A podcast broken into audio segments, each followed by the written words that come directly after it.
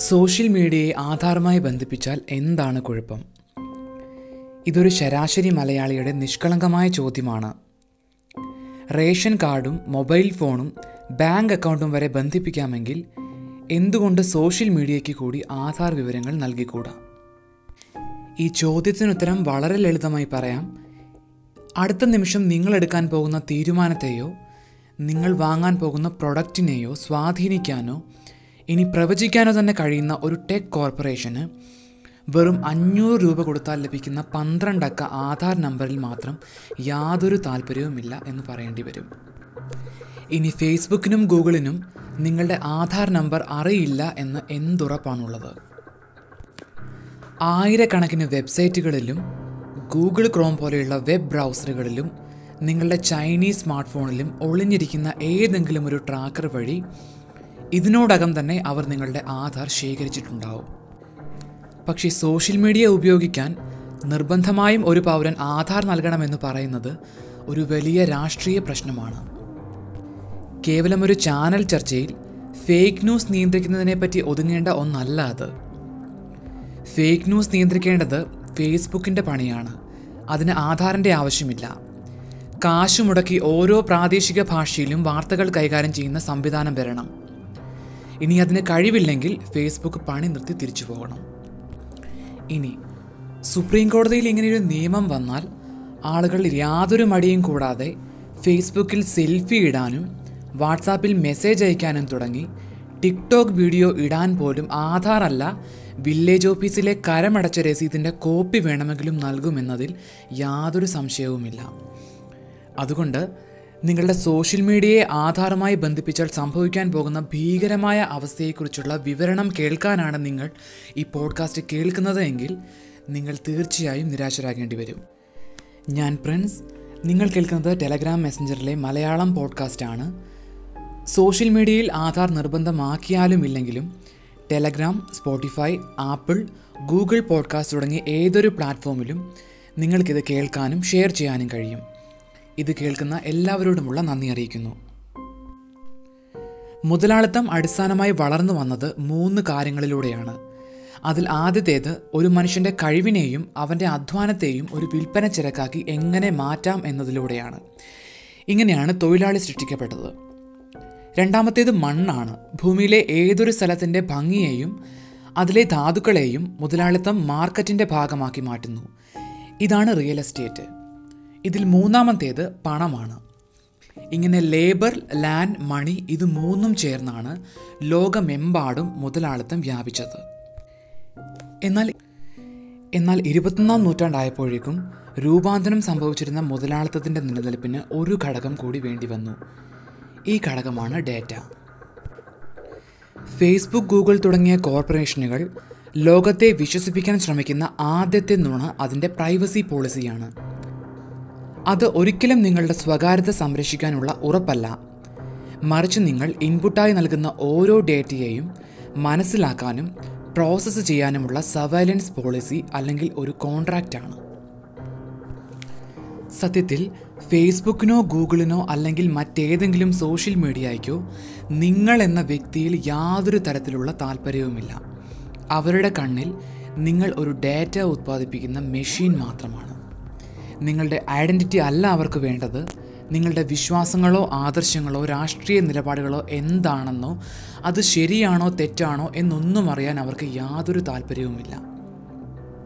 അവർക്ക് വേണ്ടത് ലോകത്തെ ഓരോ ചെറിയ കാര്യങ്ങളോടും വ്യത്യസ്തരായ ഭൂപ്രദേശങ്ങളിലെ മനുഷ്യർ എങ്ങനെ പ്രതികരിക്കുന്നു അവർ എന്തൊക്കെ ചിന്തിക്കുന്നു അവരുടെ അഭിരുചികൾ എങ്ങനെ രൂപപ്പെടുന്നു ഈ അഭിരുചികളെ എങ്ങനെ സ്വാധീനിക്കാം ചൂഷണം ചെയ്യാം തുടങ്ങിയ ഡേറ്റ മാത്രമാണ്. ഇത്തരത്തിലുള്ള കോർപ്പറേഷനുകൾ ലോകത്തിലെ ഓരോ മനുഷ്യരുടെയും ബിഹേവിയറൽ ഡാറ്റ ഓരോ നിമിഷവും ശേഖരിച്ച് അതിനെ പ്രോസസ്സ് ചെയ്ത് ഏറ്റവും കൂടുതൽ വില നൽകുന്ന തേർഡ് പാർട്ടികൾക്ക് ഇത് കൈമാറ്റം ചെയ്ത് വലിയ വിൽപ്പന ചുരക്കാക്കി മാറ്റുന്നു. ഈ ഡേറ്റയാണ് ഇരുപത്തൊന്നാം നൂറ്റാണ്ടിൽ മുതലാളിത്തത്തിന്റെ ഏറ്റവും വലിയ ശക്തിയായി മാറിയത്. ലോകമെങ്ങുമുള്ള ആയിരക്കണക്കിന് ഡിജിറ്റൽ ഡിവൈസുകളിലൂടെ ഓരോ മനുഷ്യരെയും നിരീക്ഷിച്ച് അവരുടെ ബിഹേവിയറൽ ഡാറ്റ ശേഖരിച്ച് വിൽപ്പന നടത്തുന്ന ഈ ഭീകരമായ മുതലാളിത്ത വ്യവസ്ഥയുടെ പേരാണ് സവൈലൻസ് ക്യാപിറ്റലിസം ഷൊഷാന സുബോഫ് എന്ന ഹാർവാർഡ് പ്രൊഫസറാണ് ഈ ആശയം തന്റെ പുസ്തകത്തിലൂടെ ആദ്യമായി മുന്നോട്ട് വയ്ക്കുന്നത്. ഇനി സവൈലൻസ് ക്യാപിറ്റലിസത്തിന്റെ നടത്തിപ്പുകാരായ ഫേസ്ബുക്ക് ഗൂഗിൾ പോലെയുള്ള കോർപ്പറേഷനുകൾ ജനാധിപത്യം നിലനിൽക്കണം എന്ന് പറയുന്നതാണ് ഏറ്റവും വലിയ രണ്ടാമത്തെ നുണ. അവർക്ക് നിലനിൽക്കേണ്ടത് ജനാധിപത്യമല്ല. പക്ഷേ അവർക്ക് അറിയേണ്ടത് ജനാധിപത്യം അല്ലെങ്കിൽ ഡെമോക്രസി എങ്ങനെ നിലനിൽക്കുന്നു അത് എങ്ങനെ പ്രവർത്തിക്കുന്നു എന്നതാണ്. ഇന്ത്യ പോലുള്ള രാജ്യങ്ങളിൽ ജനാധിപത്യം സംരക്ഷിക്കുന്നത് ഫേസ്ബുക്കും ഗൂഗിളും ആണെന്നത് പലരുടെയും അബദ്ധധാരണയാണ്. സത്യത്തിൽ ഈ കോർപ്പറേഷനുകൾ നമ്മളുടെ ജനാധിപത്യത്തെ നിരീക്ഷിക്കുകയാണ്. അവ നമ്മുടെ ജനങ്ങളുടെ പ്രതികരണങ്ങളെ പഠനവിധേയമാക്കുകയാണ്. ഇനി ജനാധിപത്യം ഉണ്ടെങ്കിലും ഇല്ലെങ്കിലും മുതലാളിത്തത്തിന് വേണ്ടത് അവർ ഉത്പാദിപ്പിക്കുന്ന പ്രോഡക്റ്റുകളും സേവനങ്ങളും വാങ്ങാൻ കഴിയുന്ന കുറേ മനുഷ്യരെ മാത്രമാണ്. ചൈന തന്നെയാണ് ഇതിന് ഏറ്റവും വലിയ ഉദാഹരണം. ജനാധിപത്യം മരവിച്ച കമ്മ്യൂണിസ്റ്റ് ചൈനയിൽ സവൈലൻസ് നടത്തുന്നത് ഫേസ്ബുക്കും ഗൂഗിളുമല്ല അത് ചൈന തന്നെയാണ് എന്നു മാത്രം.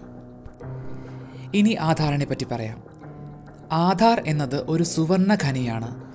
ഇന്ത്യൻ ഗവൺമെന്റിന് പോലും എന്ത് ചെയ്യണം എന്ന് നിശ്ചയമില്ലാത്ത ഡേറ്റയുടെ അക്ഷയപാത്രം. ഓരോ ഇന്ത്യൻ പൗരന്റെ ഐഡന്റിറ്റിയും ബയോമെട്രിക് വിവരങ്ങളും സേവനങ്ങളും എല്ലാം തന്നെ കണക്ട് ചെയ്ത ഒരു വൻ ഡേറ്റ ബാങ്ക്. കേവലം ഒന്നോ രണ്ടോ ആളുകളുടെ വ്യക്തിപരമായ വിവരങ്ങളെപ്പറ്റി അല്ല ഞാൻ ഈ പറയുന്നത് ഒരു രാജ്യത്തെ മുഴുവൻ ജനങ്ങളുടെയും ആധാർ ഡേറ്റ. ഈ നിധിയിൽ കണ്ണുവെക്കാത്തവരായി ഫേസ്ബുക്ക് ഗൂഗിൾ തുടങ്ങി ആരും തന്നെ ഉണ്ടാവില്ല. ലോകമെങ്ങും ഇത്തരത്തിലുള്ള ടെക് കമ്പനികളുടെ സുരക്ഷിതത്തെപ്പറ്റി ചർച്ച ചെയ്യുമ്പോൾ ഇവിടുത്തെ ആളുകൾ ഫേക്ക് ന്യൂസ് ഒഴിവാക്കാൻ രാജ്യത്തെ ഏറ്റവും സെൻസിറ്റീവായ ആധാർ ഡാറ്റ എങ്ങനെ ഫേസ്ബുക്കിന് നൽകണം എന്നതിനെപ്പറ്റി ആലോചിക്കുകയാണ്. അതായത് കള്ളന്റെ കയ്യിൽ താക്കോൽ ഏൽപ്പിക്കുന്നതിനെപ്പറ്റി. തീർച്ചയായും ഫേസ്ബുക്കിനും ഗൂഗിളിനും വേണ്ടത് നിങ്ങളുടെ പന്ത്രണ്ടക്ക ആധാർ നമ്പറല്ല എന്ന് ഞാൻ ആദ്യമേ തന്നെ പറഞ്ഞു. ആധാർ വിവരങ്ങൾ ഫേസ്ബുക്കിനും ഗൂഗിളിനും വ്യാപകമായി നൽകിയാൽ ഇതിനോടകം തന്നെ ഇത്തരത്തിലുള്ള കോർപ്പറേഷനുകൾ സമ്പാദിച്ച ഡേറ്റ കൂടുതൽ വെരിഫൈ ചെയ്യപ്പെടുകയാണ്. അതായത് ഒരു ഫോൺ നമ്പറോ ഇമെയിൽ ഐ ഡിയോ പോലെ മാറാൻ സാധ്യതയുള്ള ഒന്നല്ല ആധാർ നമ്പർ. അത് ഒരാൾക്ക് ഒന്നു മാത്രമേ ഉള്ളൂ. ഇത്രയും കാലം ഫേസ്ബുക്കും ഗൂഗിളും ശേഖരിച്ച ഓരോ വ്യക്തിയുടെയും വലിയ ഡാറ്റ ശേഖരം ഓരോ പൗരന്റെയും ഐഡന്റിറ്റിയുമായി ചേർത്ത് വയ്ക്കുന്നു അതായത് ഒരിക്കലും മായ്ക്കാനാവാത്ത ഒരു വ്യക്തിയുടെ സ്വകാര്യ വിവരങ്ങൾ ഫേസ്ബുക്കിനും ഗൂഗിളിനും വെരിഫൈ ചെയ്ത് നൽകുന്നു അല്ലെങ്കിൽ അത് നൽകുവാൻ കൂട്ടുനിൽക്കുന്നു ഇനി സ്വകാര്യത എന്ന വാക്കാണ് ഏറ്റവും വലിയ പ്രശ്നം. സ്വകാര്യതയെപ്പറ്റി പറയുമ്പോൾ ഗവൺമെന്റിൽ നിന്നും ഒളിച്ചു വയ്ക്കാൻ തങ്ങൾക്ക് ഒന്നും തന്നെ ഇല്ല എന്നതാണ് പലരുടെയും നിലപാട്. എന്താണ് സ്വകാര്യത? നിയമവിരുദ്ധമായ കാര്യങ്ങൾ ചെയ്യുന്നവർക്കാണ് സ്വകാര്യത വേണ്ടത് എന്നതാണ് ഒരു പൊതുവായ ധാരണ. എന്നാൽ നിങ്ങൾ മനസ്സിലാക്കേണ്ടത് നിങ്ങൾക്ക് സ്വകാര്യത ഇല്ല എങ്കിൽ നിങ്ങൾക്ക് ഒന്നുമില്ല എന്നാണ്. സ്വകാര്യം എന്നതിനർത്ഥം നിങ്ങളുടെ വ്യക്തിപരമായ കാര്യം എന്നാണ്. അതായത് നിങ്ങളുടെ വ്യക്തിപരമായ കാര്യങ്ങളെല്ലാം നിങ്ങൾക്ക് സ്വകാര്യങ്ങളാണ്. നിങ്ങളുടെ ചിന്തകൾ സ്വകാര്യങ്ങളാണ്. നിങ്ങളുടെ അഭിപ്രായങ്ങൾ സ്വകാര്യങ്ങളാണ്. നിങ്ങളുടെ ചിത്രങ്ങൾ സ്വകാര്യങ്ങളാണ്. നിങ്ങളുടെ ആരോഗ്യ വിവരങ്ങൾ സ്വകാര്യങ്ങളാണ്. ഇന്നത്തെ കാലത്ത് ജീവിക്കാൻ നമുക്ക് ഓരോ ടെക്നോളജിയുടെയും ആവശ്യമാണ്. പക്ഷേ അതിനർത്ഥം നമ്മൾ നൽകുന്ന സ്വകാര്യ വിവരങ്ങൾ ഉപയോഗിച്ച് അതിനെ പ്രോസസ്സ് ചെയ്ത് വിൽക്കാൻ അവർക്ക് അധികാരം നൽകി എന്നല്ല. ഫേസ്ബുക്ക് ഗൂഗിൾ തുടങ്ങിയ കോർപ്പറേഷനുകൾ അവരുടെ തന്നെ പ്രോഡക്റ്റുകൾ വിൽക്കുവാനും പരസ്യങ്ങൾ നൽകുവാനും കേംബ്രിഡ്ജ് അനലറ്റിക്ക പോലുള്ള സ്ഥാപനങ്ങൾക്ക് മറിച്ചു വിൽക്കുവാനും ഉപയോഗിക്കുന്നത് നിങ്ങളുടെ ഈ സ്വകാര്യതയാണ്. നിങ്ങൾ ഉപയോഗിക്കുന്ന എല്ലാ കമ്പനികളും എല്ലാ ആപ്ലിക്കേഷനുകളും ഇത്തരത്തിൽ നിങ്ങളുടെ സ്വകാര്യ വിവരങ്ങൾ ദുരുപയോഗം ചെയ്യുന്നുണ്ട് എന്ന് ഇതിനർത്ഥമില്ല. ഉദാഹരണത്തിന് ആപ്പിൾ ഫയർഫോക്സ് ബ്രൗസർ പുറത്തിറക്കുന്ന Mozilla corporation Telegram messenger Signal messenger തുടങ്ങി ഒരുപാട് കമ്പനികൾ ഇത്തരത്തിൽ വ്യക്തികളുടെ ഡേറ്റ സ്വീകരിച്ച് അത് വിൽപ്പന നടത്താത്ത ചില ചുരുക്കം കമ്പനികളാണ്.